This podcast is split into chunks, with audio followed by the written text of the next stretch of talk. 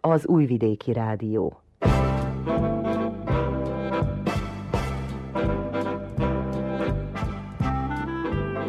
Mozaik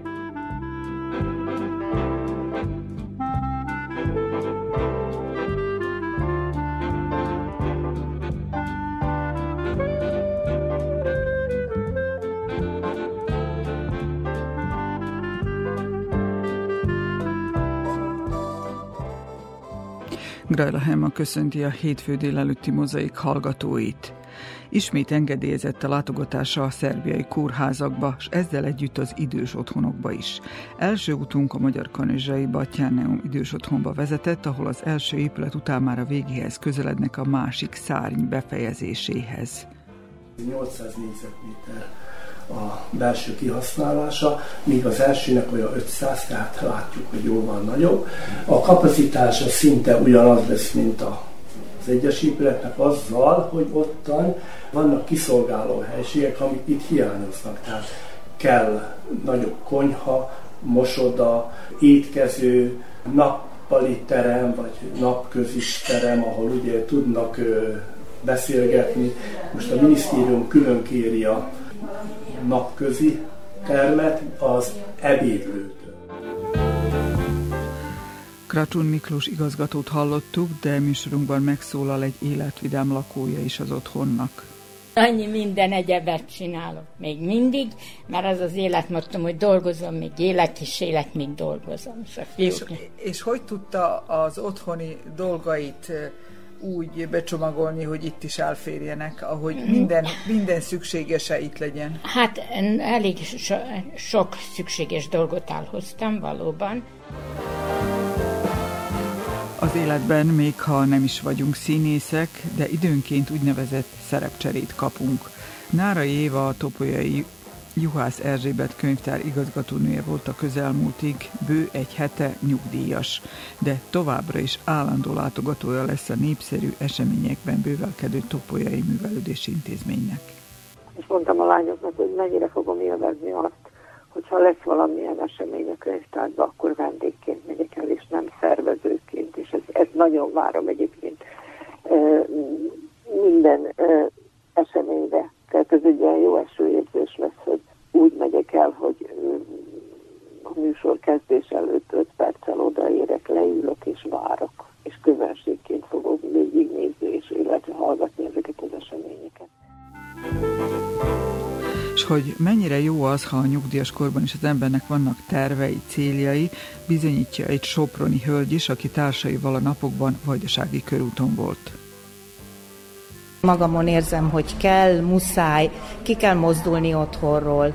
Én is eleinte, mikor nyugdíjba mentem, kicsit besavanyodtam, otthon voltam. Igaz, hogy voltak unokák, ővelük is foglalkoztam, de mióta már kamaszodnak, több lett az időm, és igen kell. Nagyon örültem, hogy voltak olyan ismerősök, akik meghívtak, és, és örülök, hogy bekerültem ebbe a csoportba, mert jól érzem magam. Az emlékeket különféleképpen lehet tárolni. Még vannak, akik a fényképes albumoknak adnak előnyt. Ilyen az újvidéki Kot László is, aki nemrég ünnepelte századik. Jól hallják a kedves hallgatók a századik születésnapját.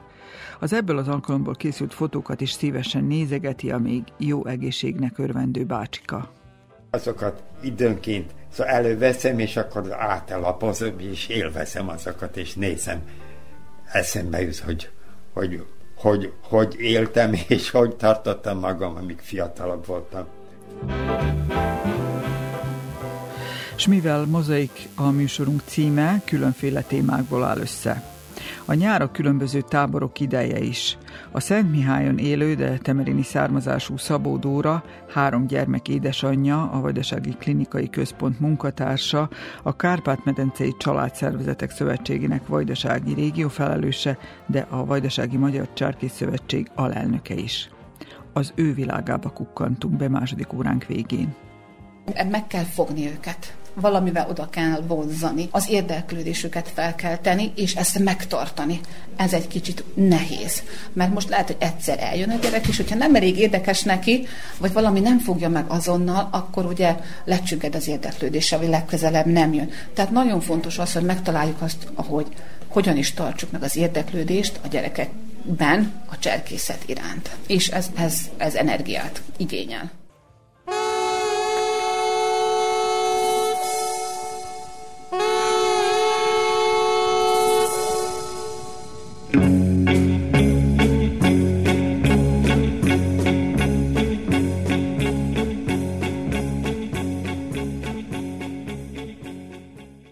Magyar Kanizsai Battyáneum idősek otthonába kalauzoljuk hallgatóinkat. Az egészségügyi minisztérium közzétette, hogy a Covid járványnak vége, és most már látogatható kórházak is. A kórházak keretébe tartoznak tulajdonképpen az idős otthonok is.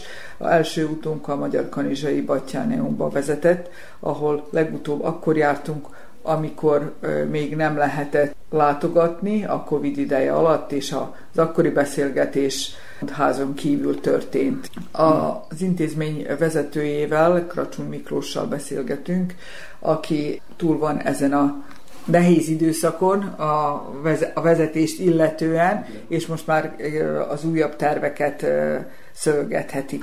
Örülök, hogy a az intézményünkben fogadhat. Hála Istennek megszűnt hivatalosan is a Covid járvány, és újra nyitottak vagyunk. Bár mi már mielőtt megkaptuk ezt a az értesítést a minisztériumtól, mivel privát otthon mi már egy kicsit enyhébbek voltunk, és a látogatást már megengedtük, mivel nem volt észlelhető nálunk a Covid az utóbbi időben. Azelőtt még volt a Covid járvány, volt nálunk is, de hát szerencsésen átviszelték ezt a nehéz időszakot, és most már újra nyitottak vagyunk, úgy a látogatást, mint a fölvételt, a lakók kimehetnek sétálni az otthon melletti park, teljesen nyitottak vagyunk. Legutóbbi találkozásunk alkalmával még javában folytak a munkálatok az úgynevezett B szárnyban, amelyet az épület mellett húztak fel.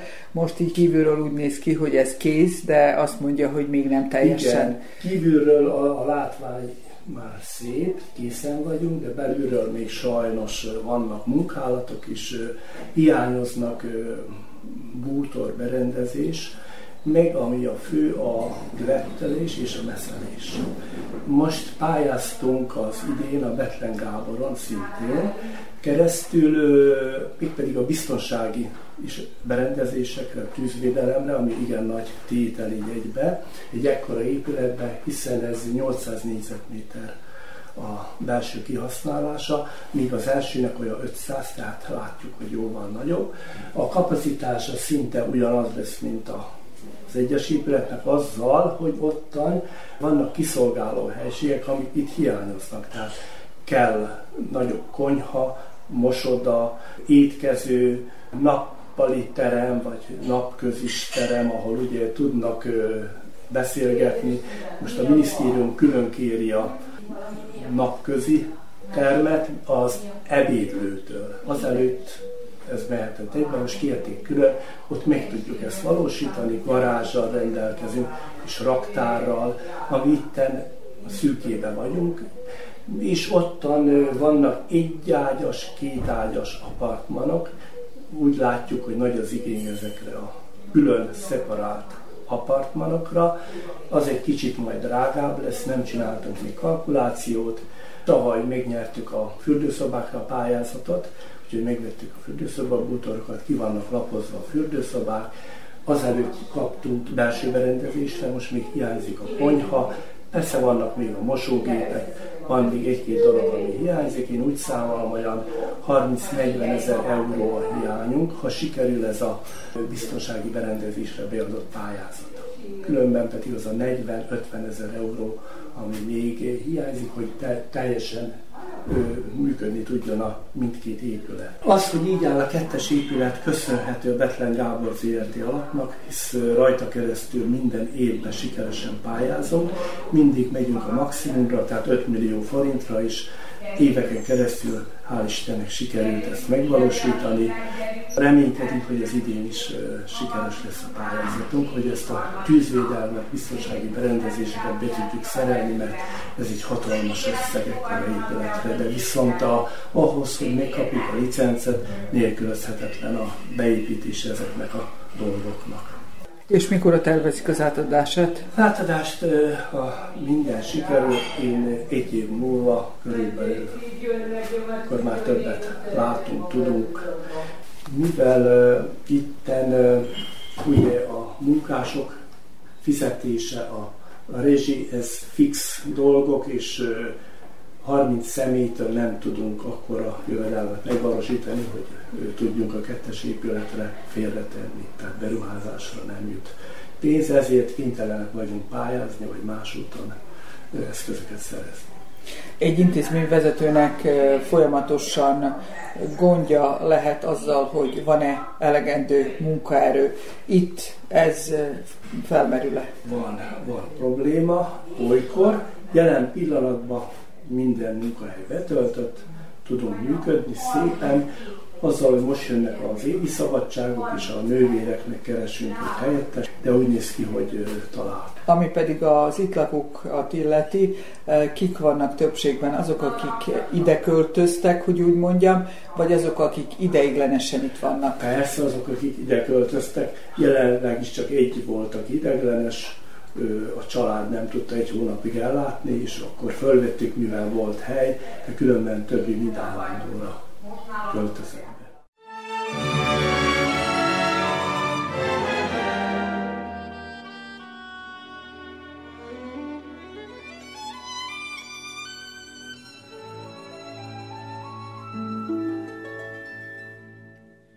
Szeressük egymást, gyerekek, a szív a legszebb kincs.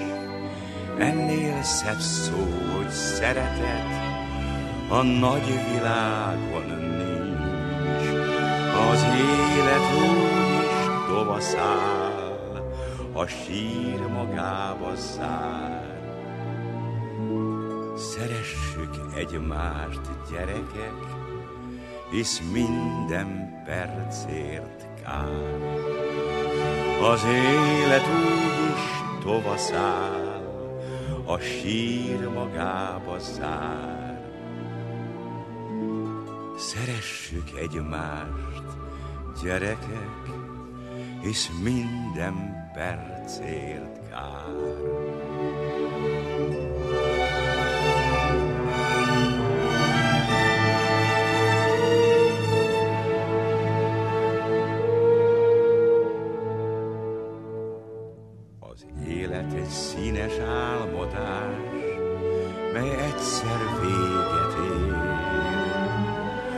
Sírunk lesz majd a végállomás, s a szív pihenni tér. Álmodjunk mindig szépeket, mert úgy sem tart soká. A gyorsan elszálló éveket tegyük mi boldoggá.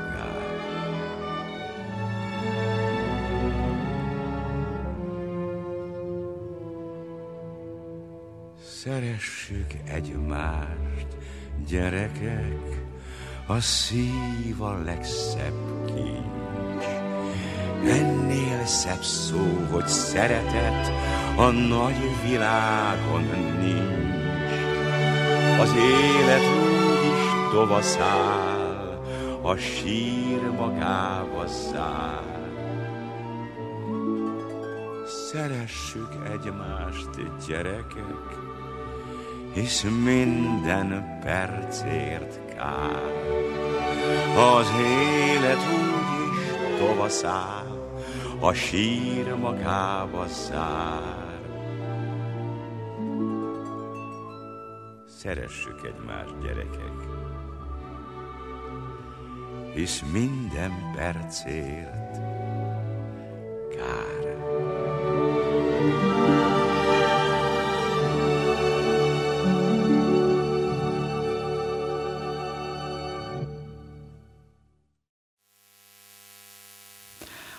Magyar Kanizsai Battyáneumban tett látogatás nem lenne teljes, ha nem beszélgettünk volna valakivel a lakói közül is. Szabó Judit vagyok, egy Szabadkáról jöttem, most pedig a Batyánium ott, idősek otthonának a lakója vagyok, másfél éve. Én ezzel kapcsolatban, hogy ide fogok jönni, már nagyon régen döntöttem, aztán miután a betegségem jelentkezett, akkor valóban úgy döntöttem, ha, ha a sors úgy hozza, hogy egyedül maradok, akkor beköltözöm a Batyánium otthonba, ugyanis a Csongrádász Berenkicát, a szociális munkást már 97 óta ismerem. Videón, tehát az interneten megtaláltam ezt az otthon, és láttam, hogy Bránkica is itt dolgozik, rögtön neki jelentkeztem, mondtam, Bránkicám, én jövök önökhöz. Tehát foglaljanak egy helyet. Igen, igen, és Bránkica azt mondta, mivel ő tudta, hogy én jól beszélem a szerb nyelvet, és mindjárt szerbre azt mondja, dojdite Judita, drózsitje mosze. Sajnos valóban a sors úgy hozta, hogy a férjem 2021. április 8-án eltávozott, akkor utána mondtam a fiaimnak, mert ők nincsenek a közelemben, azt mondtam nekik, hogy nektek se legyen gondotok velem, mert én négy embert ápoltam ki életemben, és tudom, hogy mit jelent elsősorban az ápolás, és mekkora gond az, és akinek felelősségteljes munkahelye van, annak nem szabad, hogy még ilyen gond is a feje fölött állandóan ott legyen, és gondot okozzon napközben is, is. Azt mondtam, első nektek a család és a munkahely, ott kell helytállni, az anyu majd elrendezi a sorsát, természetes jönnek a fiúk rendszeresen, havonta jönnek, látogatnak. Tegnap előtt is voltak, feltöltöttem, akkor elmegyünk Szabadkára, kicsit körülnézünk, és akkor hogy néhány videót készítünk, és akkor azt fölrakom, meg nézegetem, és feltöltöm magam. És hogy telnek itt a napjai? Nagyon szépen, nagyon jól, mert elsősorban mindig azt szoktam mondani, ez eh, kihangsúlyozom egyházi idősek otthona. Atya mindig arra tanít bennünket, hogy mi egy nagy család vagyunk. Minden vasárnap tart misét az atya, és a mise után is ezt mindig kihangsúlyozza, meg bármikor meglátogat bennünket, mert sűrűn meglátogat, akkor is mindig azt mondja, mi egy nagy család vagyunk, és mi igyekszünk is úgy viselkedni, és mindenkit egyformán tisztelni. Természetes, hogy mindannyian már betegek vagyunk, és úgy el is fogadjuk, hogyha valaki éppen nem úgy viselkedik, ahogy kellene, és azt mondjuk, hát Isten nem a betegsége hozta, és megbocsájtunk neki. Ugye, sajnos nekem Parkinson kórom van, de azért az agyam az nagyon jól funkcionál, meg állandóan tetszik látni, hogy köszörülöm is. Világhálón vagyok, igen. Keresztrejtvényt fejteget?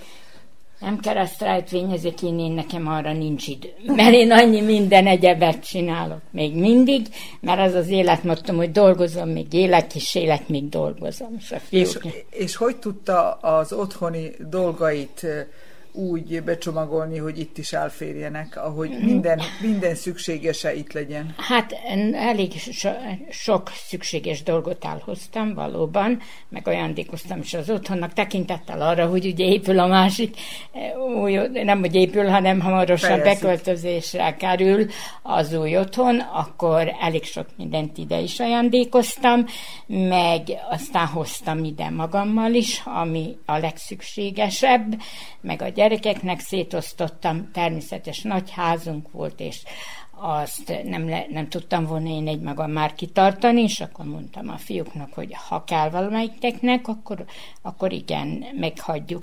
Nem anya azt mondja, mi már megoldottuk a lakáskérdésünket, azt mondja, de neked nem lesz rossz? Nem, gyerekem az a ház minket kiszolgált, mindenkinek meg volt a kényelme benne, még édesanyám is ott volt velünk, és az tulajdonképpen egy háromszintes ház, ami három családnak is megfelel, és akkor azt mondtam, most mi, miután egyedül maradtam, meg sajnos ilyen betegséggel vagyok, néha nehéz két lépést megtennem, mondom, akkor nem sajnálom egyáltalán, és nagyon örülök, mert és eladták. eladtam, még otthon voltunk, mindenkinek meg volt a kényelme benne, de most már az feleslegessé vált, és egyáltalán nem volt nehéz megválni tőle, mert tudtam, hogy jó helyre jövök. És itt most uh, meg tudja osztani a szobáját? Meg tudom, igen. Most már a harmadik lakó van itt velem. Az első, aki itt volt, mikor én idejöttem, ő hét és fél évet töltött itt. Képzelj el, hogy akkor itt milyen jó, hogyha itt az emberek ilyen sokáig tudnak élni. 93 éves volt, mikor eltávozott. De akkor is nagyon szépen is, nagyon szépen kijöttünk, és nagyon sok dicsőítő dalt hallgattam, hallgattunk, akkor már ha nem szólt a zene, YouTube-on keresztül hallgattuk, ha már nem szólt a zene, akkor mondja, zenét kérek, zenét kérek. Ő egyébként e, nyugalmazott pedagógus volt, és akkor úgy volt is, amire ráismert, akkor na most ezt énekelte is, akkor együtt énekeltük, mondta, jaj, te olyan sok dalt tudsz, én nem tudom, mondom, figyeld, majd megtanulod, és akkor ahol tudod, ott énekelj vele, hogy sokat foglalkoztam vele, akkor nagyon is hiányzott, miután úgy jött, hogy március 10-én sajnos eltávozott az élők soraiból. Akkor kaptam egy óvónénit, aki földi, mert én csókai születésű vagyok, és ő is nagyon drága aranyos volt, de ő csak addig volt itt, amíg föl nem épült, mert csípőműtétje volt, és neki is Pesten van a fia, és akkor nincs itt senki közelie aki tudta volna ápolni, akkor addig eljött. Ővele is nagyon szépen megvoltunk, mai napig is halljuk egymás napi szinten, még akkor is jól megvoltunk. Most kaptam a Viktóriát, ő is nagyon aranyos. Mindenkit úgy fogadok el, amilyen a körülményekhez képest. Szokta kérdezni a lánya, hogy vannak, Judit. Mondom, a körülményekhez képest jól vagyunk. Azt mondjam, mik a körülmények? Mondom, a betegségünk határozza meg a körülmények. Mondja, hány éves Judit? 73 vagyok. Hol dolgozott? Én Városházán dolgoztam Szabadkán. A 36 évet ledolgoztam, akkor elmentem nyugdíjba, akkor még négy évig a bíróságon esküdszéki tag voltam volt rengeteg energia, meg még egy kicsit hobbiból földműveléssel is foglalkoztunk. Nagyon sokat dolgoztam, és mindig mindent futó lépésben csináltam, 67 éves koromig, sajnos akkor jött egy csípőműtét, csípőműtét után kialakult a Parkinson-kor, de hát mindezt elviseljük alázattal, és nem lázadok a sorsom ellen az utolsó napig így fogom tenni, és azt mondta a doktor úr is, néha majd nem fog funkcionálni, nehogy sírjon Judit, mondom, doktor úr, én sírja? Én nevetni fogok meg énekelni, akkor is ilyen alkat vagyok, és nagyon szeretem itt ezeket az idős embereket is, úgy vannak itt 95-6 évesek, azért mondom, hogy idősek, mert nem gondoltam, hogy én fiatal vagyok, de hozzájuk képest igen. Ő hozzájuk is minden délután bemegyek, kicsit dicsőítő dalokat hallgatunk, akkor aztán, ha valakinek születésnapja van, mindig én köszöntöm föl. YouTube-ról választunk egy dalt, amivel fölköszöntjük, és akkor megkérdezem, mi a nótája, és akkor egy pár ilyen nótát a YouTube-ról leszedünk, elénekelünk együtt, és akkor kicsit fölvidítjuk, meg fölvidul az egész szoba olyankor, azon kívül ki kell hangsúlyoznom, hogy minden alkalmazott, kezdve az igazgatótól, a takarítónőig mindenki nagyon kedves. Valóban a nővérek is türelmesek és kedvesek, úgyhogy panasz nem lett rájuk. Nekem volt alkalmam, mert a szociális védelemben dolgoztam Szabadkán, a gyermekvédelmet koordináltam, és volt alkalmam Szabadkán minden társadalmi idősek otthonát körülnézni. Az igazgató helyettessel megbeszéltem, azt mondta Judit, megbeszélem a főnövőérekkel, neked mikor időd van, csak csönges, bemondjad, hogy ki vagy, meg van beszélve velem, nézett körül. Mindet körülnéztem, nagybácsimról, nagynénémről én gondoskodtam, én voltam a gondviselő, mert nem volt gyermekük, úgyhogy körülnéztem a véget is, minden otthon, és én ezt találtam a leg alkalmasabbnak. Az is döntő tényező volt, hogy ebbe az otthonba jöttem, hogy itt van a gyógyfürdő a közelünkben, tehát a, ez a mi hátsó lejáratunk, ez pontosan a népparkra vezet, és a népparkban van ugye a gyógyfürdő, és hetente úgy háromszor, négyszer délutánonként átjárok a medencére, meg tudok járni terápiára évente kétszer, ami nagyon fontos az én betegségemnek a fenntartásánál, illetve a nem gyógyi javítás, hanem igyekszünk fenntartani ezt az állapotot, ami kialakult eddig.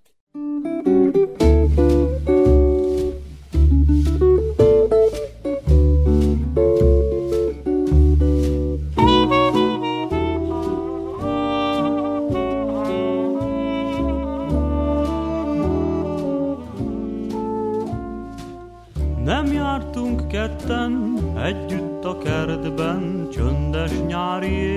éjszakán. Kezem kezében csókunk nem nézte, álmodó napvén tabán. Egy drága szót sem mondott még, nem köt magához még emlék. Itt a szívemben csak a szerelmem ég.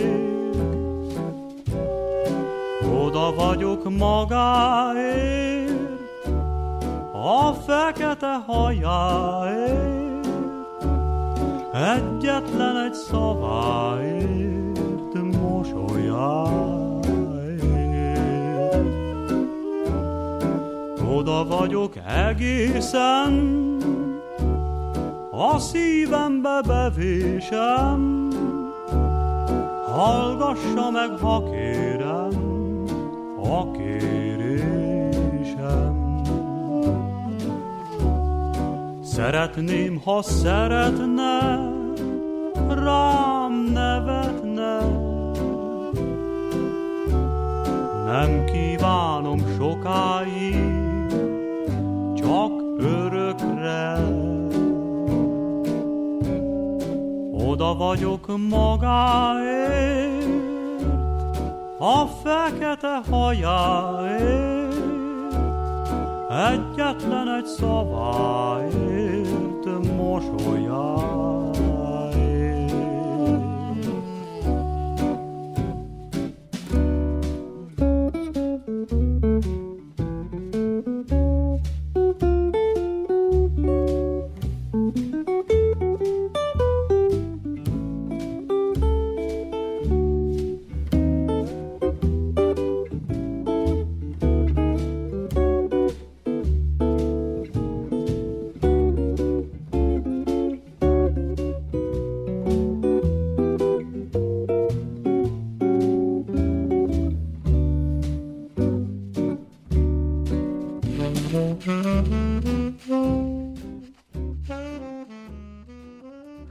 A közelmúltban Vajdaságban jártak a soproni hölgyek, akik a nyugdíjas éveiket tánccal töltik.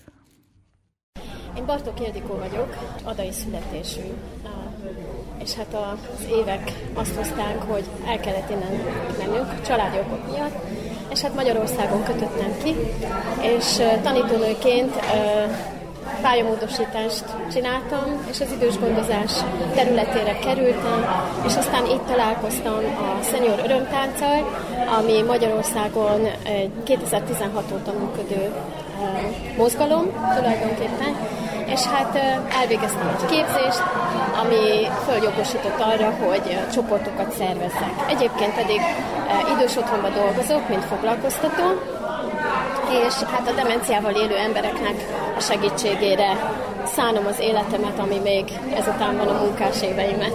A demenciával élők érzelmeikben nem sérülnek. Ezt, ha van, akinek van a családjában egy ilyen beteg, akkor azt tudja, hogy az demenciával élő pontosan érzi és reagál arra, ami körülötte van.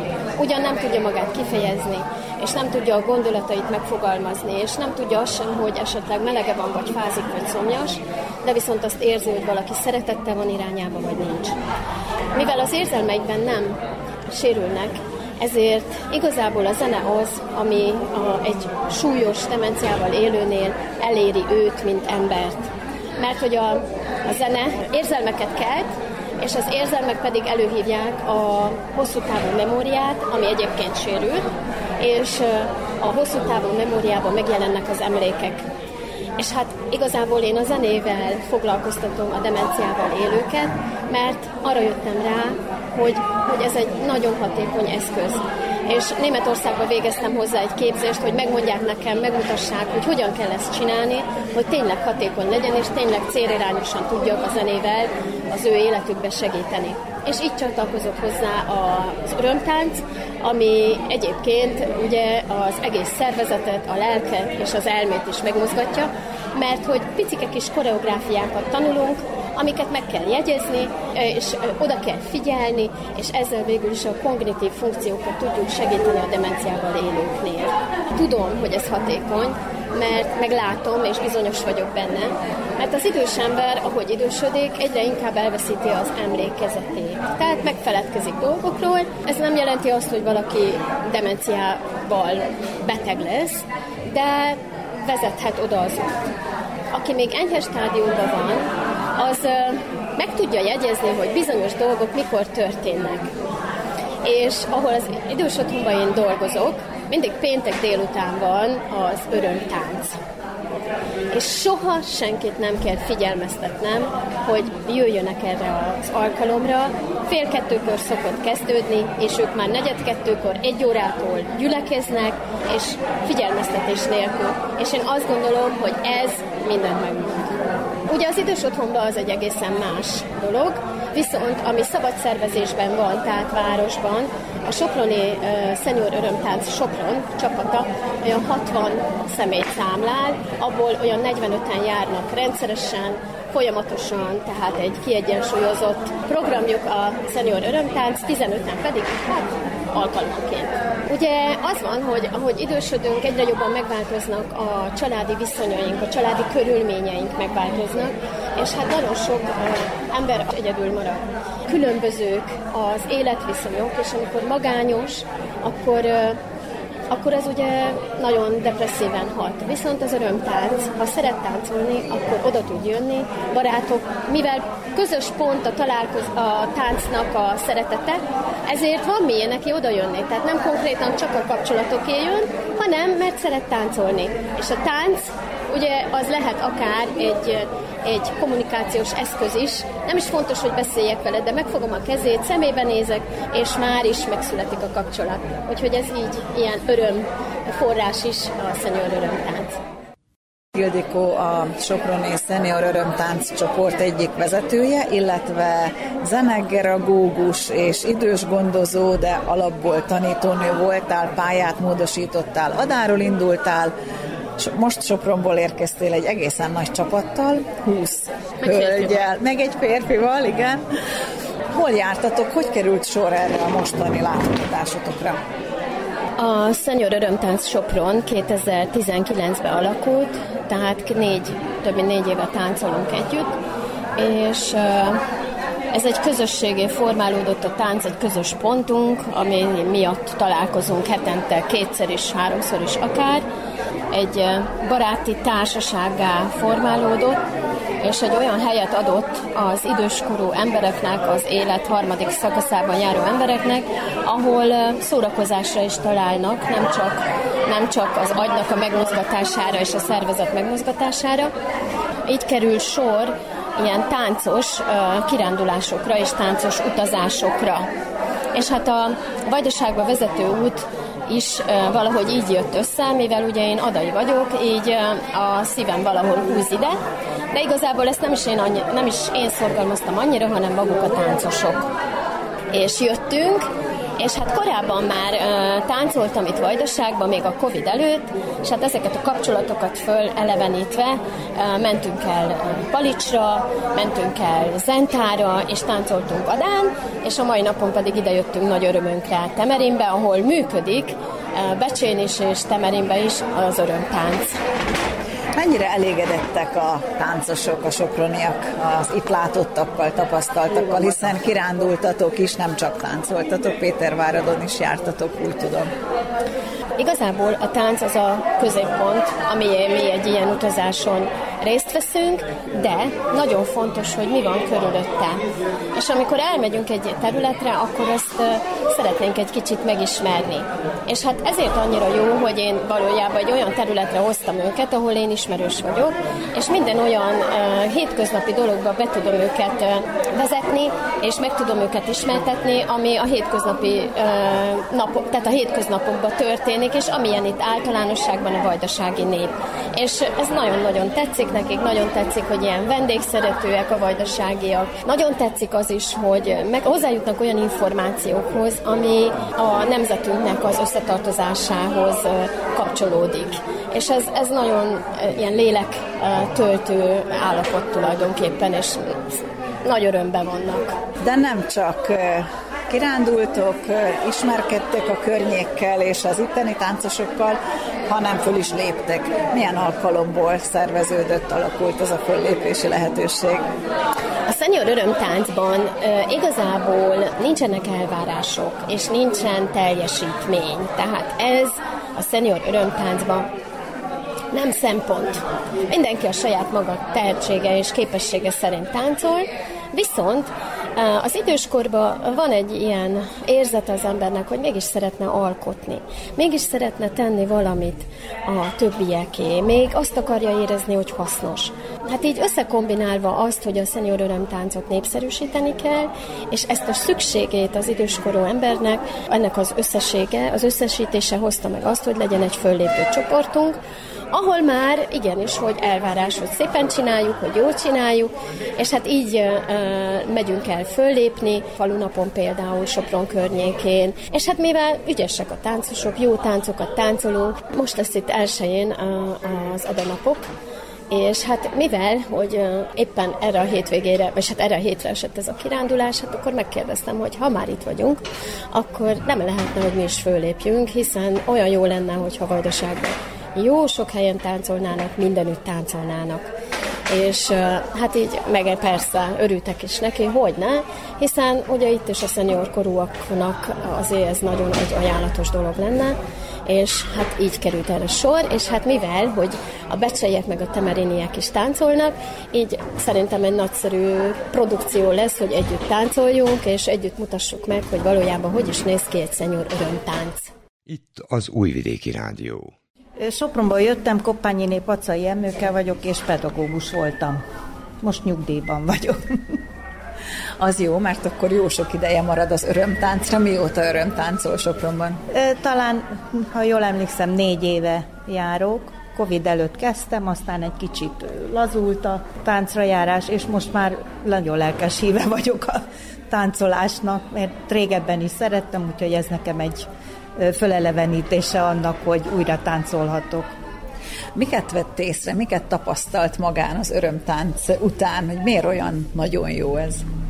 Én egyébként is szeretek tornászni, mozogni, úgyhogy én szerintem fitten tartom magam ezzel. Úgy érzem, hogy jó a kondíció. Most sem fáradtam el, a lányok egy kicsit panaszkodnak, én úgy mondom, hogy nem panaszkodom, mert délelőtt délután végigtáncoltuk, és bírom. jó a kondíció. És ez elég? Mert időnként azt mondják, hogy hát ez nem olyan nagy ügy, hát ez nem, nem valószínű, hogy olyan komoly, komolyan hozzájárul az embernek az erőnlétéhez hallottam, igen, ilyen, még a családon belül is voltak ilyen vélemények. Biztos, hogy lehetne többet is, de azért hetente kétszer-háromszor járunk. Én otthon is szoktam tornázgatni, járok túrázgatni, nekem ez bőven elég. És kell ez a plusz mozgás? Biztos, hogy kell, én magamon érzem, hogy kell, muszáj, ki kell mozdulni otthonról. Én is eleinte, mikor nyugdíjba mentem, kicsit besavanyodtam, otthon voltam. Igaz, hogy voltak unokák, ővelük is foglalkoztam, de mióta már kamaszodnak, több lett az időm, és igen kell. Nagyon örültem, hogy voltak olyan ismerősök, akik meghívtak, és, és örülök, hogy bekerültem ebbe a csoportba, mert jól érzem magam. Milyen a vajdasági körút? Miket láttak eddig? Isteni jó. Egyébként is szoktunk minden évben, mi úgy nevezzük, hogy tánctáborba menni, erre-arra Magyarországon belül is.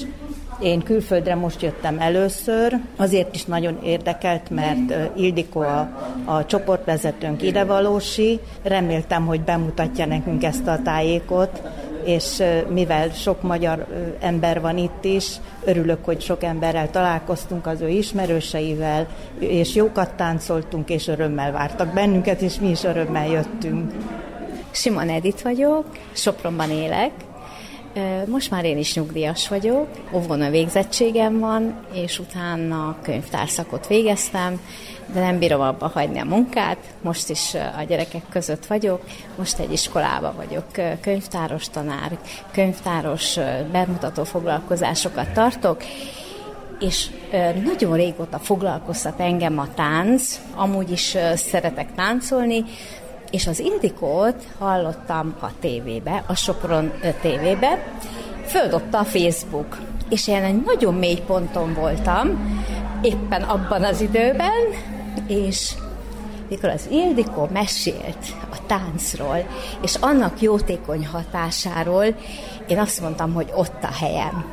És azonnal megkerestem, telefonáltam, és az Ildikó úgy fogadott engem, mintha mindig is ismertem volna, és mondta, hogy nagyon boldogan vár, és menjek és én azóta járok. Volt egy kis, ez február közepe, körülbelül február közepe, akkor volt egy hónap kihagyásom, és én nagyon-nagyon boldogan járok táncolni, jól érzem magam, most már mindig több sikerélményem van, mert ugye ez a tánc nem csak arról szól, hogy, hogy most mozgok, meg rázom magam, hanem arról szól, hogy oda kell figyelni a, a lépésekre, koncentrálni kell, és most már kezd a sikerélmény is jelentkezni, és én ennek nagyon-nagyon örülök, és hát az Ildikónak köszönhetem ezt, úgyhogy igen, kimozdít az otthon magányosságból, mert hogy akkor éppen ott olyan mélyponton voltam, és, és a közösség. Én is most vagyok először, és hát ezt a, a, ezt a milliót, ezt a környezetet nagyon-nagyon tetszik, és nagyon örülök, hogy itt lehetek, és ez a vendégszeretet. Én erdély származású vagyok, tehát ismerem, hogy mit jelent az, hogy, hogy magyarnak lenni egy más országban, Úgyhogy ezt itt tapasztalom, hogy ugyanaz a szeretet, ugyanaz a, az a vendégszeretet, ugyanaz az érzés jelentkezik, és én kívánok mindenkinek nagyon-nagyon sok sikert, és mindent az Ildikónak köszönhetünk.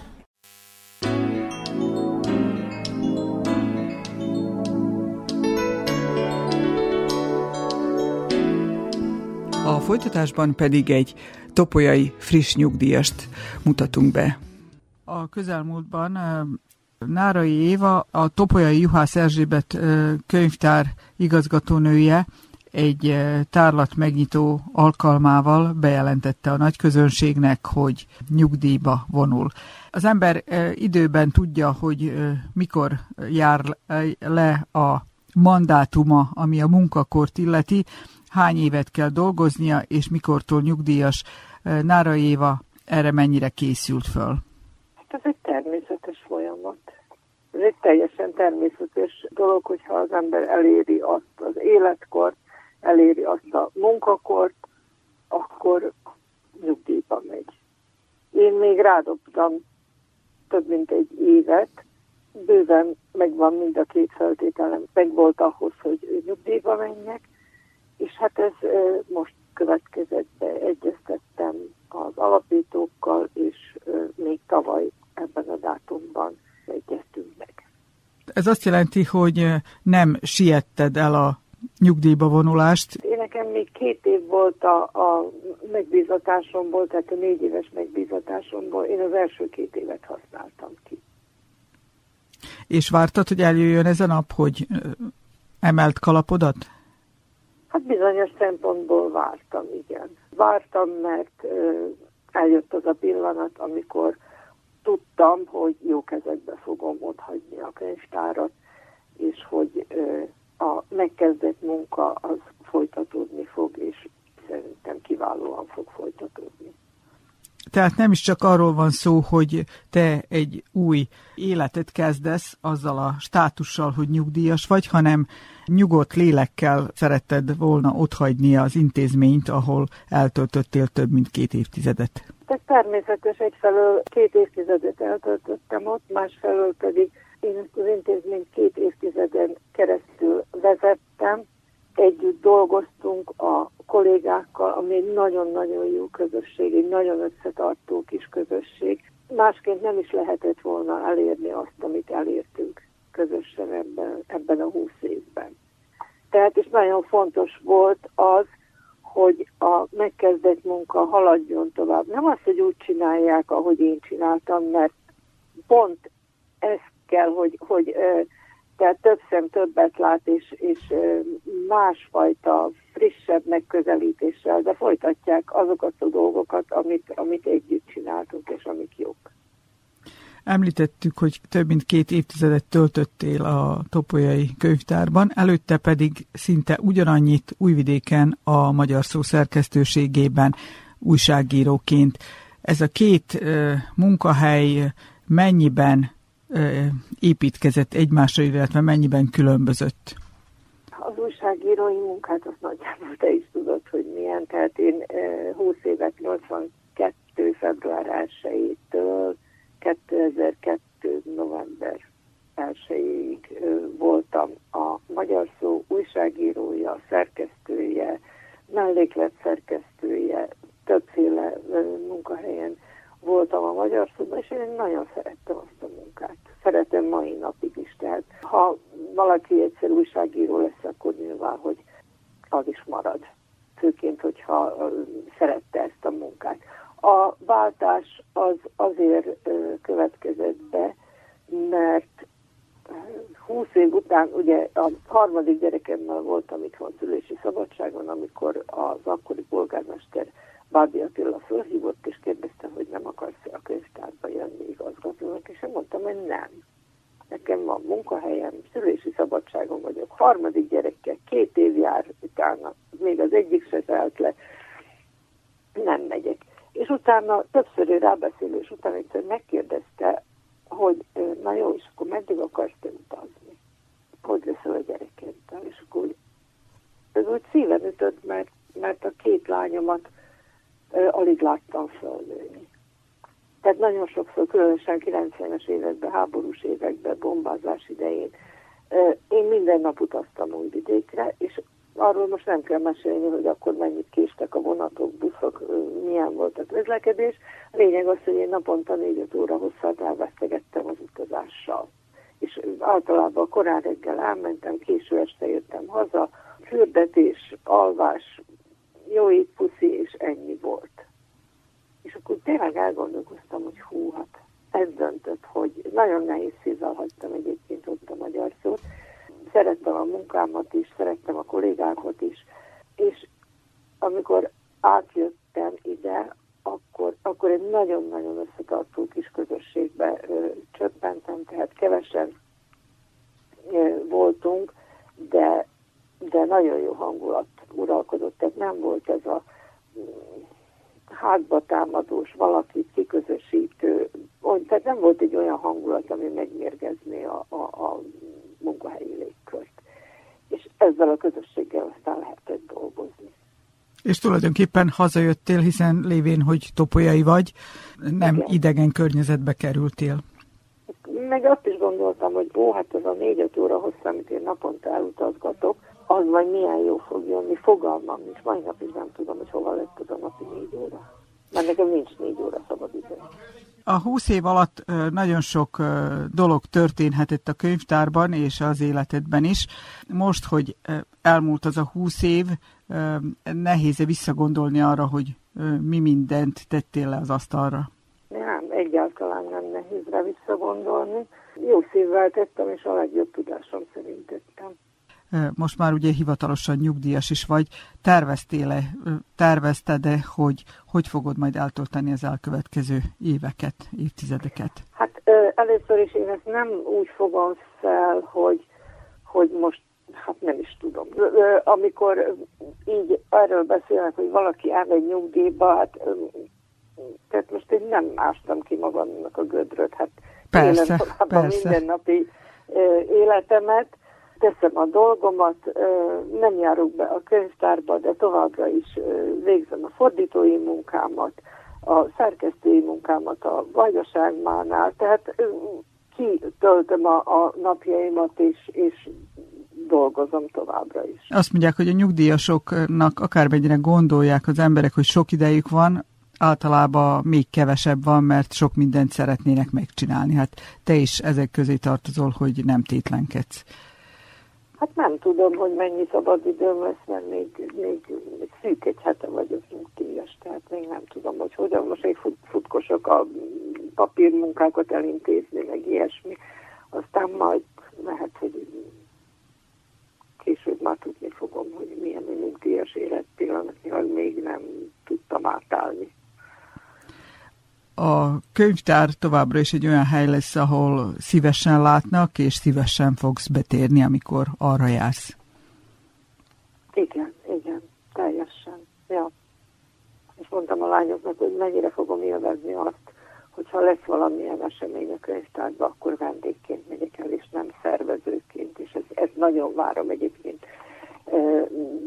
minden eseményre tehát ez egy ilyen jó esőérzés lesz, hogy, hogy úgy megyek el, hogy a műsor kezdés előtt 5 perccel odaérek, leülök és várok.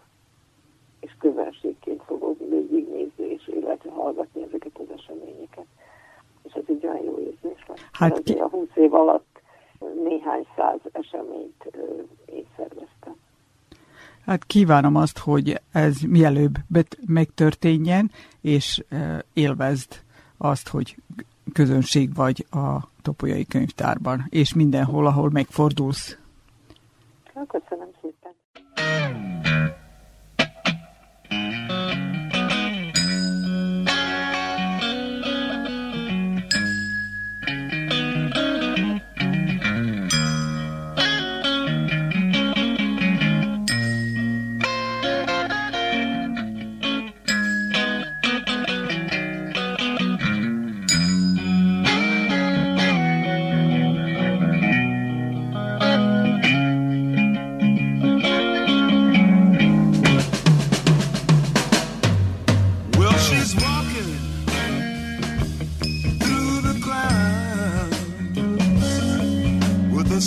Egy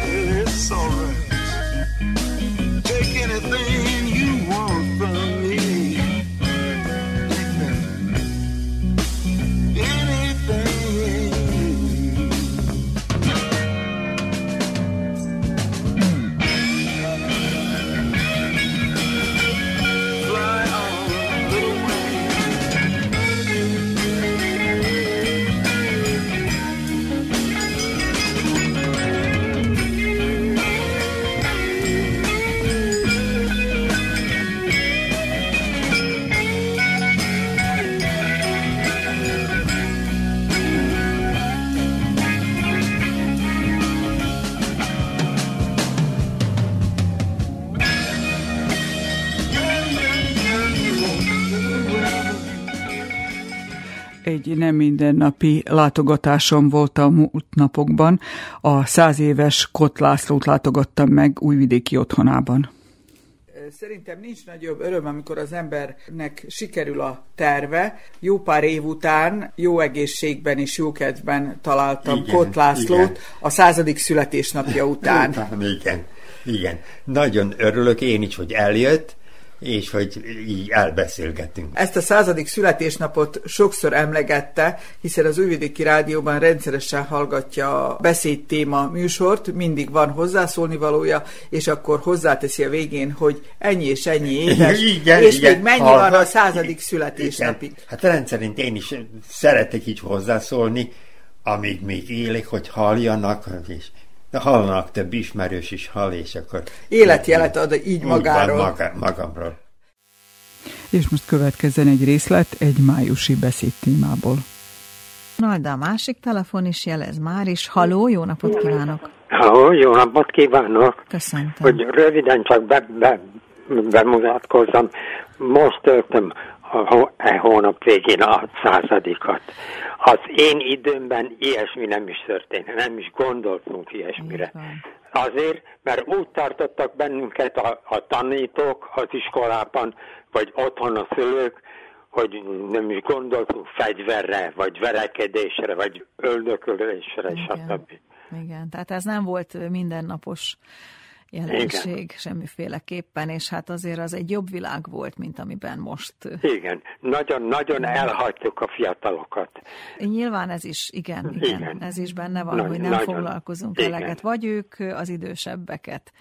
Tehát nyilván valahol lehet, hogy úgy gondolják, hogy ők már okosabbak, jobban értenek ezekhez a mai modern dolgokhoz, és az idősebbek már ne nagyon szóljanak bele az ő. Igen, igen. Tehát itt sok nem minden is van. Fiatalok nem is szeretnénk, hogy be, beszóljanak, Így és van. az öregek meg mit tudom én, pénz után rohan, rohannak, meg munka után, meg mit tudom én, ugye? Van, és könnyebben félreállnak. Köszönöm Igen. szépen a hívását, Kérem. jó egészséget, viszont hallásra. És most következzen a beszélgetés folytatása.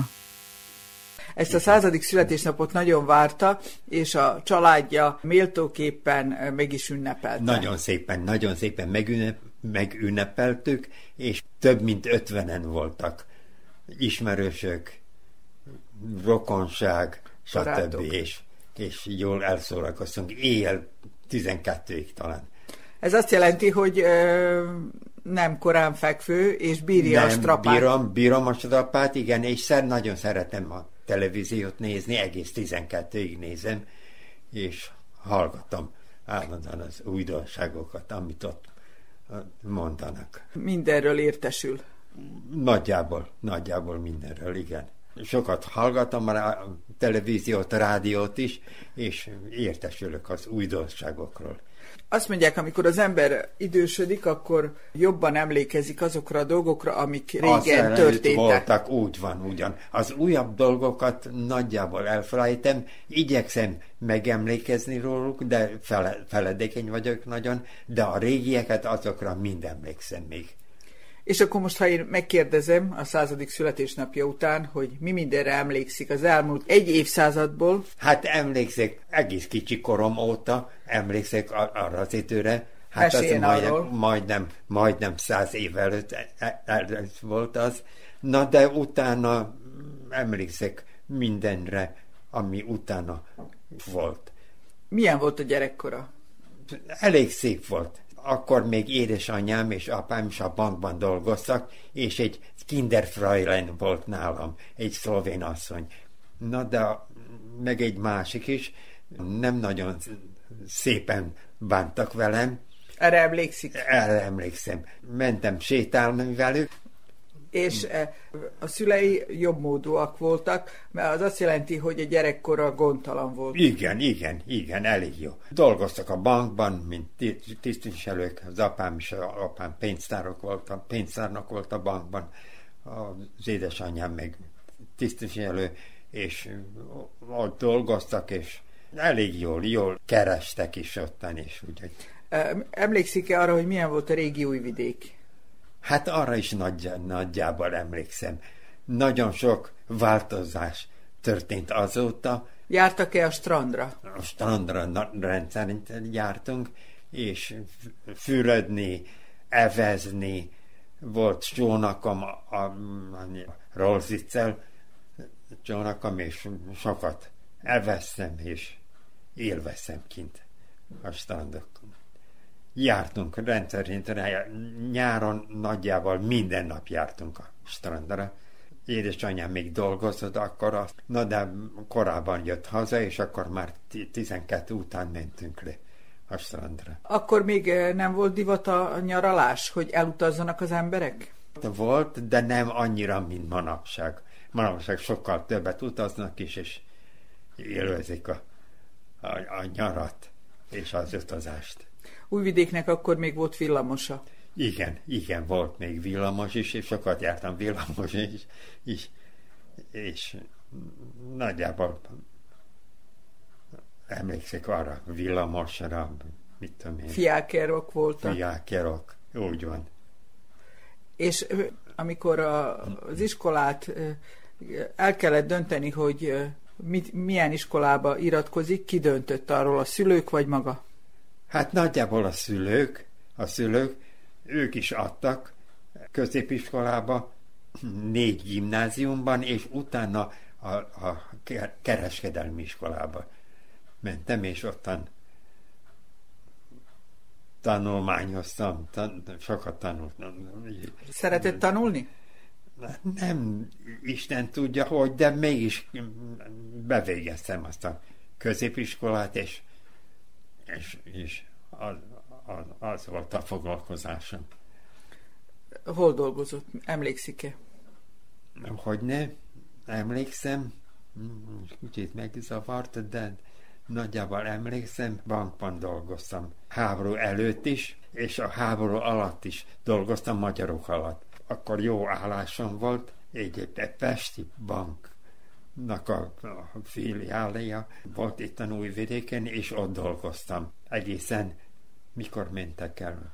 Most 45-ig majdnem, majdnem itt voltak, ugye? Most 40 év végén mentek el. Na és akkor mentem el a kábelgyárban, az egyik nagyon jó volt, főleg szerb barátaim voltak, és ők, ők vezettek el a, a, a kábelgyárban, és kaptam ott egy szép állást, mint tisztviselő, tisztviselő igen, és ott, ott egészen, amíg el nem mentem nyugdíjba, ott dolgoztam és vezető állásban is voltam a bankban. A feleségéről uh, itt sok kép van. Igen, igen, de főleg a feleségemnek a képei, a lányom, én is ott vagyok. Ezek a képek a múltról tanúskodnak, Úgy ugyanúgy, van. mint ez az album is, ami itt van maga mellett, a születésnapi, ké, születésnapján készült fotókkal. Fotókkal, igen, igen. És azokat időnként Szóval előveszem, és akkor átelapozom, és élvezem azokat, és nézem. Eszembe jut, hogy, hogy, hogy, hogy éltem, és hogy tartottam magam, amíg fiatalabb voltam. Azt hiszem, hogy uh, ilyen korú barátja vagy ismerőse nem igen sajnos, van. Sajnos, mind el, elhaláloztak, elmentek más világra, és nagyon kevesen meg. Na, a Máriával sokat beszélek, ugye, a félrokom ő, és a férje is, és elbeszélgetünk így. A maga világa ez a négy fal, de van. nem búslakodik itt. Nem unatkozom, igen. Meg vagyok, képeket nézem, és sokat beszélgetek így. Máriával a lányom eljön, úgy hetente négyszer, ötször jönnek. Nem minden nap, de fölhívnak, minden beszélgetünk, és és érdeklődnek velőlem, úgyhogy meg vagyok. Ha valami kell, akkor mindjárt jönnek mind a ketten, és, és viselik a gondomat. Melyik műsor szereti a tévében nézni? A tévében, hát főleg a magyar pesti műsort nézem, de nézem Belgrádot is, egyes, kettes, hármasat, Belgrádit, a, magyaroknál a Dunát nézem, és a, a Duna mellett is az, azokat a többi programokat, magyarokat, nézem azokat is. A születésnapján kívül mikor volt még kint a lakáson hát, kívül? Igen, lemegyek, és kint lent sétálok, leülök, itt van egy pad, és ott ülök, vannak ismerősök a, a házban, és odaülnek mellém, elbeszélgetünk. És büszkék arra, hogy van egy száz éves igen, lakótársuk? Igen, igen, igen nagyon örül, örülnek, amikor beszélhetnek, beszélgethetnek velem, és meg vagyok így, jó vagyok. Hogyha, hogyha most arra kérném, hogy, hogy próbáljon néhány eseményt kiragadni az életéből, mi a, mik azok a legfontosabb, legérdekesebb dolgok, amikre szívesen emlékezik? Hát emlékszek arra az időre, mi, mielőtt, mielőtt a magyarok itt voltak, az úgy 30 39-ben, 44-ben, 44-ig, ugye akkor, akkor voltak magyarok, 43-44-ben, és akkor arra emlékszek nagyon jól, és utána erre az időre, amikor a kábelgyárban kezdtem dolgozni. Jól emlékszem. Már az utóbbi időben nem annyira, de az előbbi, elő, előz, elő, az előbbi idő, időkre. időkre emlékszek, nagyon, nagyon jól emlékszem. Ö, nem hiszem, hogy túl sokat látott a most mostani újvidékből, hogy mennyit változott, igen, de igen. arra biztosan emlékszik, hogy milyen volt régen újvidék. Arra nagyon emlékszem, és nagyon sajnálom, hogy nem mehetek, ha bár így sokat beszélnek, és mutatják a képeken, úgyhogy látom újvidéket. Nagyon sok változott, ki, ki épült újvidék, nagyon sok új épület van. És jó ez maga, jó ez maga szerint? Hát azt hiszem, hogy elég, hogy jó, hát igen. Az jobb, hogyha ha, haladunk a, a korral elő. És, elő. és azt nem sajnálja, hogy szép épületeket lerombolnak? Hát azt sajnálom, de hát mit csinál, nem bírunk semmit. Mit, tehát sok újat építenek, és a négyék helyett. És... Maga hogy került ide a Limánra? A Limánra, a igen. Hát ott voltam a, a kórházzal szemben, Futaki utcán, ott, ott is születtem. Egyáltalán tudja maga, hogy hány éve nyugdíjas? Sok Tudom, éve? Igen, több mint 40 éve. Körülbelül 44 éve most már. Nyug... Hát majdnem többet vagyok nyugdíjban, mint amennyit dolgoztam. Tehát, amit megérdemelt, azt... Igen, az, azt visszakaptam. Igen. Meg vagyok, jól vagyok, élvezem ezeket az éveket, amit még a jó Isten megengedett, hogy megéljem, és remélem még egy ideig. Nem mondhatom, hogy évig, de egy ideig még meg leszek. És ha azt kérdezem, ezt minden idősebb embertől meg szokták kérdezni, hogy mi a hosszú élet titka, maga szerint mi a hosszú élet titka? Hát a hosszú élet titka a körülbelül annyi, hogy, hogy vigyázok magamra, az étkezésemre is vigyázok, nagyon sok halat eszek, és azt hiszem, az, az nagyon sokat segít. Sülve, főve, hogy szereti a halat? Sülve, nagyon sokat segít, hogy sokáig az életem hát hosszabbítja. Gyógyszert egyáltalán szed? Veszek, igen, nem sokat. És nem mikor, sokat. Volt, mikor volt utoljára orvosnál? Vagy hát orvos eljön ide? Eljön, igen. Most mondta a lányom is, hívta, csütörtökön jönnek, akkor kimérik azért, na, nagyon jó, a vérnyomás is nagyon jó. Átnéz így nagyjából, és azt mondja, hogy minden rendben van. Ilyen korú páciensük biztosan nincs több. nagyon kevés van. Nagyon kevés, és nagyon aranyosak, amikor eljönnek, elbeszélgetünk így. Nem sokáig maradnak, egy fél órát, de elbeszélgetünk, és én is akkor sokat mesélek nekik, hogy hogy vagyok, hogy élem az életemet.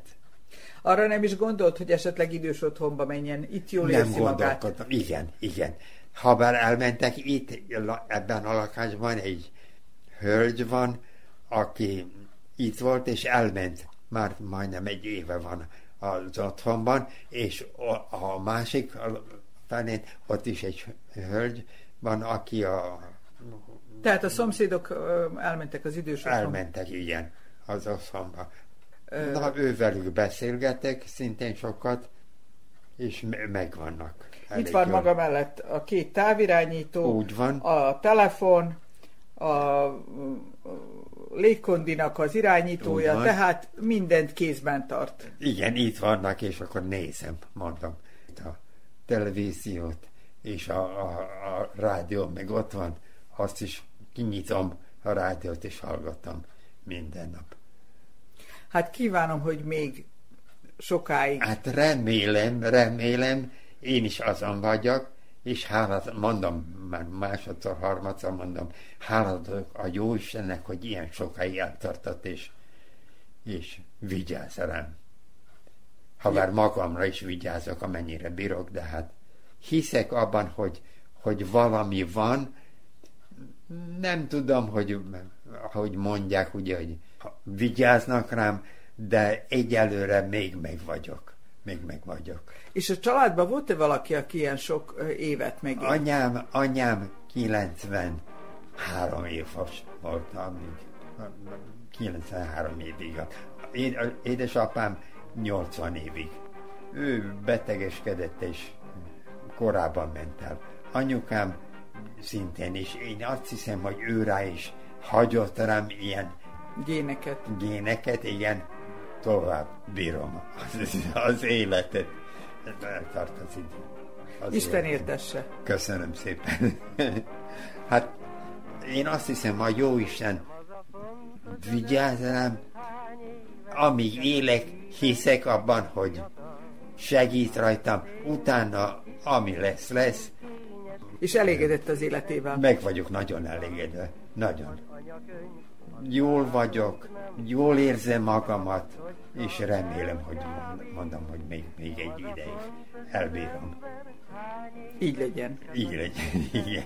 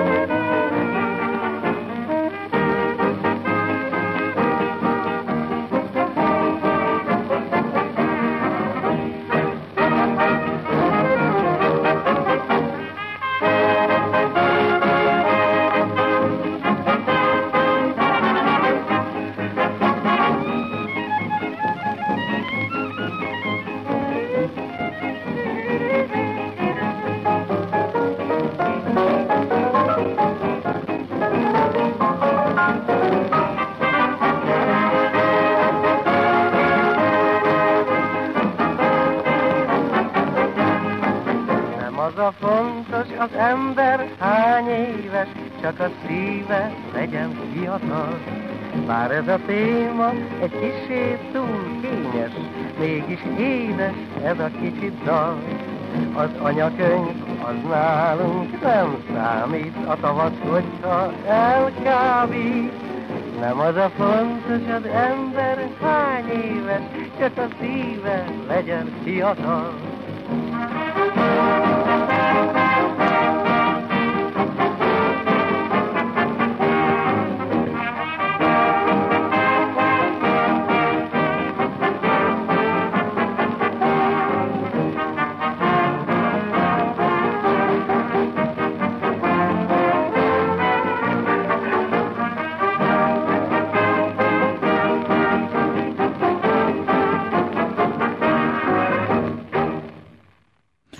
Folytatásban pedig a Szent Mihályon élő Szabó Dórát mutatjuk be, akinek nem csak a szíve fiatal, és aki tevékenységével példaértékű munkát végez az életében.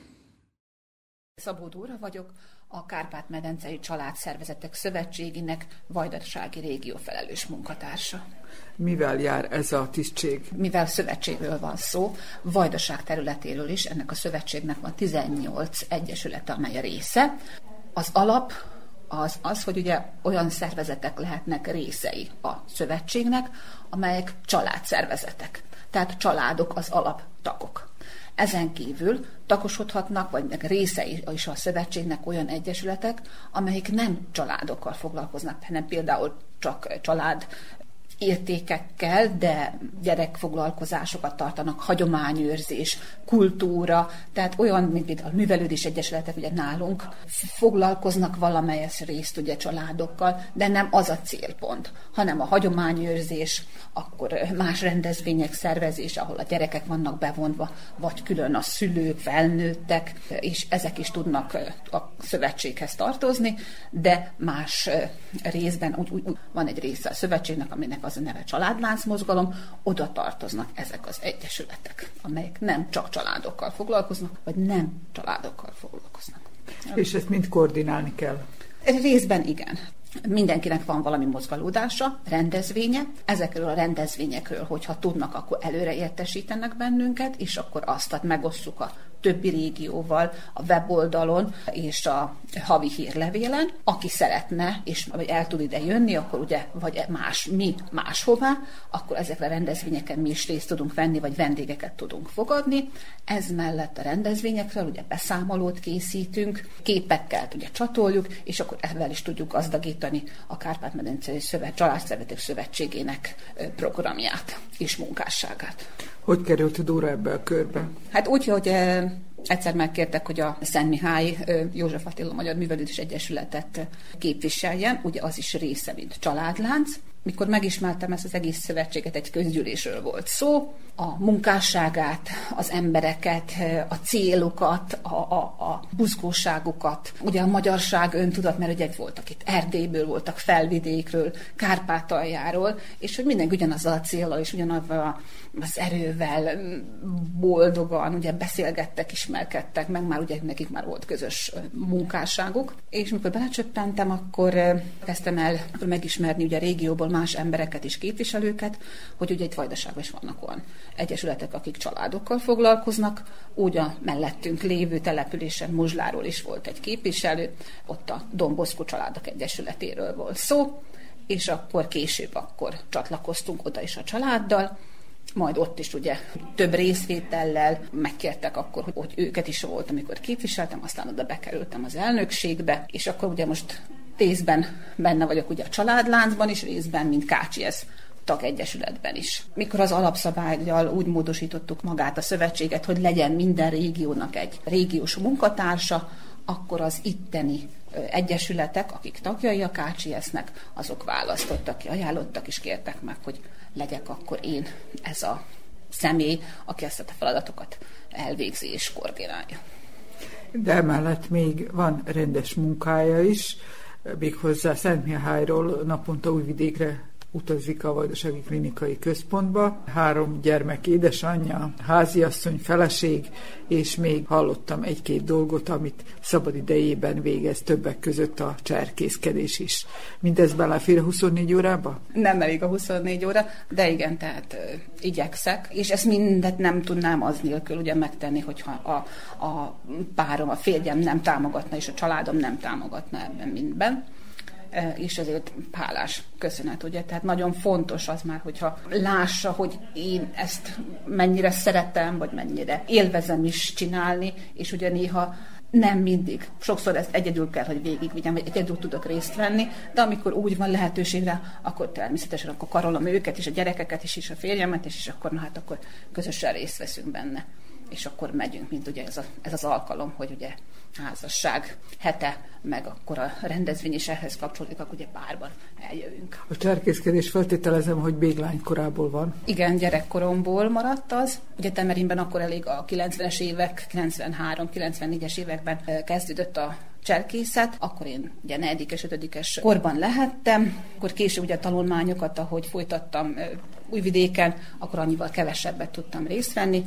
Most ugye oda jutottam, mint családanya, hogy már az én gyerekeimet invitáltam, hogy vegyenek részt ebben, és akkor a, nálunk a plébánián Cecília nővér vezette a cserkészeket, őnek is sem volt annyi ideje, hogy minden hétvégét ugye be tudjon a gyerekeknek programozni, és akkor én, mint felnőtt csatlakoztam hozzá, akkor a cserkészeknek volt a szövetségen belül egy olyan felnőtt képzés a cserkészeknek, és akkor ezen részt vettem, aztán akkor tavaly előtt a segédtiszti vezetőképzést is elvégezte, és akkor mostan vezetem a Szent Mihályi csapatot, valamint ugye a Vajdasági Magyar Cserkész Szövetség alelnöke is vagyok.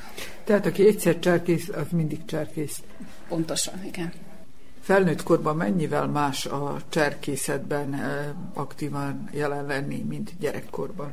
Hát most mondanám azt, hogy vannak korlátok, mondjam azt, hogy fizikai, de valójában nincsen. Hogyha az ember akar is és úgy mondja, hogy próbára teszi magát, akkor, akkor nincs akadálya neki. Mm, lehet, hogy nem tudjuk, vagy ha most ha le is ereszkedünk egy, egy gyerek ö, irányába, hogy akkor igenis csinálok butaságokat, vagy megvászok valamit, vagy mostan besározom magamat, mert hogyha a gyerek nem veszi észre, vagy ha nem mutatok neki példát, hogy azt szabad, meg azt lehet, és hogy azért nem fogok otthon kikapni, akkor, akkor igenis én is részt veszek vele, együtt átéljük a dolgokat, és avval a, a gyerek is felszabadul jobban. Most itt gondolok például olyan, hogy nem tudom, a táborban vizes játékok, tehát hogyha én, mint vezető részt vettem az ő ö, csoportjukban, ugyanúgy én is vizes voltam, tehát nem dirigáltam neki kívülről, hanem akkor részt vettem, és mondtam, hogy oké, hát akkor nincs mitől félni, akkor vizesek leszünk mindannyian, és akkor, hogyha együtt átéljük azokat a dolgokat, akkor a korlátok is az, az évek különbség, vagy a kor különbséggel is, is feloszlanak. Ez mind tulajdonképpen egy életforma. Igen. De nagyon fontos, hogy a, ugye most a, az elektronikai kütyük azok nagyon aktívan részezi a gyerekek életében, tehát a mobiltelefon, a számítógépek, és most a cserkészet az egy olyan dolog, ahol ugye kihívjuk őket a négy fal közül. Tehát vannak előadások és foglalkozások, amelyek ugye teóriai, hogy kötődöttek ugye az asztalhoz vagy benne, de ugyanúgy, hogyha szép az ide, ezt meg tudjuk kint is csinálni az udvaron, de ez mellett ugye kint a természetben. Tehát akkor a természet közelségét, az állatokat, a növényvilágot megismerni. A természetben hogy találják fel magukat? Tehát, hogy el kell készítenünk valami ételt, vagy hogy gyújtsunk tüzet. Ugyanazt a tüzet, hogy oltsuk el, hogy az helyes legyen, hogy ne osszuk, okozzunk kárt. A magyarság tudat, a vallás, tehát ugyanúgy fontos, hogy a gyerekekben megmaradjon. És ez a cselkészet ezt mindegybe karolja. A mai gyerekek, fiatalok körében van erre igény, érdeklődés?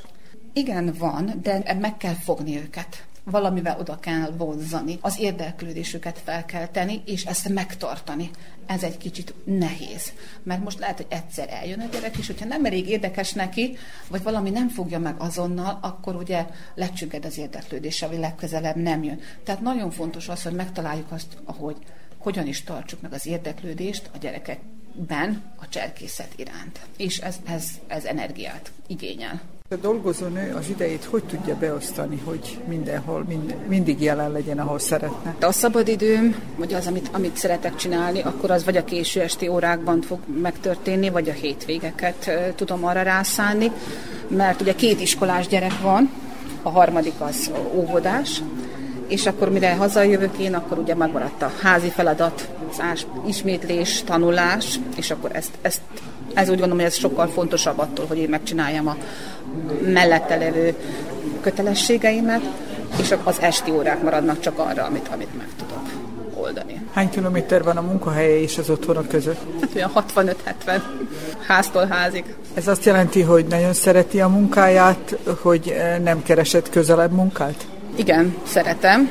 Egyik az, hogy tehát függetlenül hogy milyen veszélyes munkaköröm van, mert ugye sugárzásban dolgozom, a munkaidőm nagyon megfelel ahhoz, és a hétvégeket ugye nem dolgozom, állami nem dolgozom, és a munkaidőm ugye nagyon alkalmas ahhoz, hogy én otthon akkor tudjak még magamra időt szállni, tehát ugyanúgy a kert, vagy a ház, és akkor ugye a család, meg a más plusz foglalkozások, akkor meg tudom ezt engedni magamnak. És nehéz volt Bácskából Bánátba költözni? Hát a szelet azt meg kellett szokni. Nekem soha nem volt gát az, hogy én egy, vagy egy nagyobb településre, egy kisebb településre költözzek. Itt csak nem tetszek magamnak, hogyha kicsit messzebbre akarok menni, akkor be kell ülnem egy járgányba, és akkor be a volán mögé és beutazni a városba. A kicsit közelebb, ugye a gyerekek még kicsik, de hogy kevesebbet mozgunk, hogy a faluban ugye elmegyek én gyalog is, vagy kerékpárral, ugye az óvodába, a boltig, de az, hogyha kicsit valahol máshova akarunk menni, akkor már már autóba kell ülnünk. Ezt szeretném azért, azért csökkenteni valahogy, de gondolom, hogy a gyerekek megnőnek, akkor már közösen is kerékpározhatunk kilométereket. És a végén Attilát kérdezem, hogy milyen egy ilyen örökmozgó feleség férjének lenni? Nem éppen könnyű. Akkor most sajnáljuk? nem, nem kell. Hát általában meg szoktuk beszélni a dolgokat, hogy akkor előre kitervezzük az időpontokat, hogy jusson minden időknek a, a családra is, meg, a, meg mindenre. Amíg nem ismerte meg Dórát, ilyen fajta életet élt, hogy ennyi érdeklődése volt, vagy Dóra húzta be mindenbe? Dóra húzza be mindenbe, valójában, amit a összeházasodtunk, előtte már foglalkozott a temerini, tehát természetesen kedvelőkkel, és aztán fokozatosan lépett be a többi szervezet, és akkor magába vont ez a vonzerő. Lehet-e tudni, hogy hol futottak össze az életben? Először mi az interneten ismerkedtünk meg. Hogy úgy, kerül az internet ebbe az aktivitásba? hát akkor kezdtek ilyen internet ismerkedések, valójában nem volt barátom, és ott próbáltam keresni. És Tehát akkor... feleségét keresett magának? hát, úgy, úgy, úgy sikerült. Ez csak ismerkedés írogattunk egymába, és akkor aztán mindig jobban bele banyolódtunk, és akkor végén meg megbeszéltük, hogy találkozunk, és akkor találkoztunk is. Együtt maradtunk. Együtt maradtunk, igen. Úgy gondolom, hogy nem úgy kell elképzelnünk, hogy akkor a számítógép előtt ültünk, és akkor ez egy ilyen véletlen egybeesés, az ismerkedés is. Hát most mondjam, hogy hálás vagyok, hát lehet. Nem mondom azt, hogy buzdítsak mást is, hogy igenis, akkor így kell keresni párt, ez így adódott, és hál' Istennek függetlenül, hogy nem ismertük egymást előtte, meg nem voltak közös ismerősök, végül is jól sikerült, vagy jól sült ki, és hát itt van, gondolom, hogy nem kell tovább menni, itt van három gyerek, és 13 éve házasok vagyunk, tehát Működik. Működik, igen. Akkor továbbra is így legyen. Nagyon szépen köszönjük.